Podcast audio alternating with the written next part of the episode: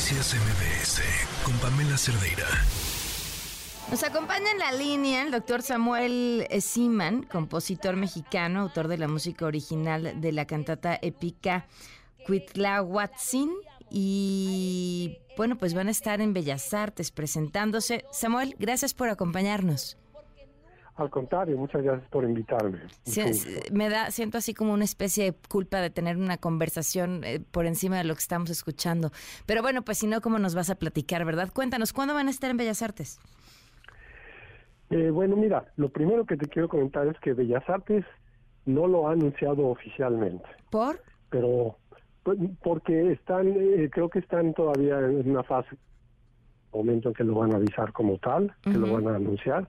Entonces sé que estamos al aire y nos están escuchando y todo eso.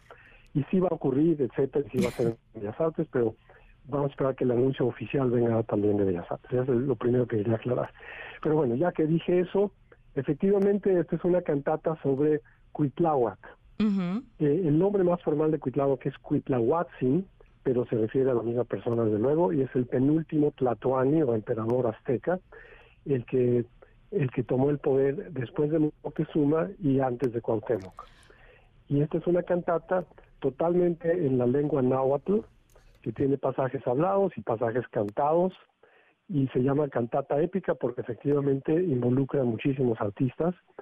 Tenemos cantantes solistas, tenemos coro, orquesta sinfónica, grupos de instrumentos prehispánicos, bailarines, pantallas digitales, iluminación, un montón de cosas. ¡Qué espectáculo!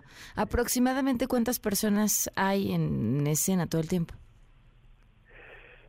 Mira, si tomas en cuenta a todos los miembros de la orquesta, del coro y los bailarines y todos los músicos prehispánicos y los de la orquesta, etcétera, creo que son más de 100 personas. Pero otra cosa que quiero aclarar que es importantísima, en esta presentación del 17 de julio en Bellas Artes, vamos a hacer una versión... Vamos a hacer una versión de concierto. Okay. Que no, es una versión semi-escenificada. Es decir, sí vamos a ver a los personajes principales con su vestuario y nos vamos a dar una idea de la acción, y además se va a ver las imágenes maravillosas digitales de la pantalla. Son imágenes que capturan cuál es el aspecto del Valle de México, de la zona de Iztapalapa y Tenochtitlán, etcétera, en aquella época, que ahora voy a hablar un poco de esos aspectos históricos. Es decir, sí va a haber elementos visuales, elementos semi-escenificados, pero no es la escenificación completa.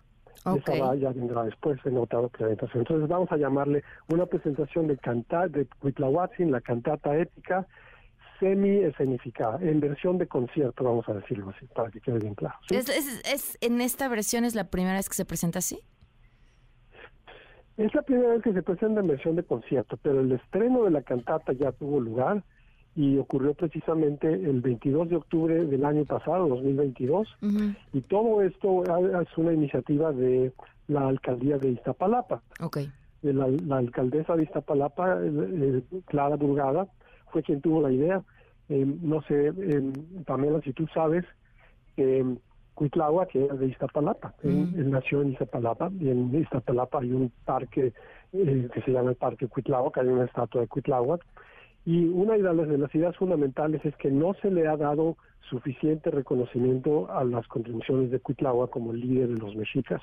Ahora, resulta que Cuitláhuac... Sí, te escucho. Perdón, es que me quedo con corto de tiempo y quisiera preguntarte, quien quiera acudir.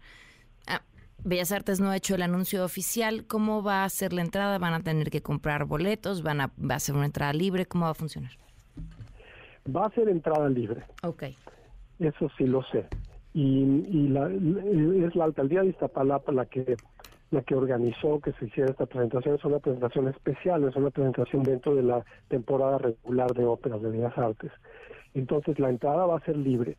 Exactamente cómo va a funcionar, quiénes van a llegar o a tener acceso, esos detalles no los conozco todavía, pero lo que sí les puedo anticipar a los del público, todo el público que nos está escuchando, es que esto va a ser el viernes 17 de julio, probablemente a las 8 p.m, y va a ser entrada libre, y además van a instalarse unas pantallas para que las personas que no alcancen a entrar la puedan ver de todas maneras en las pantallas exteriores.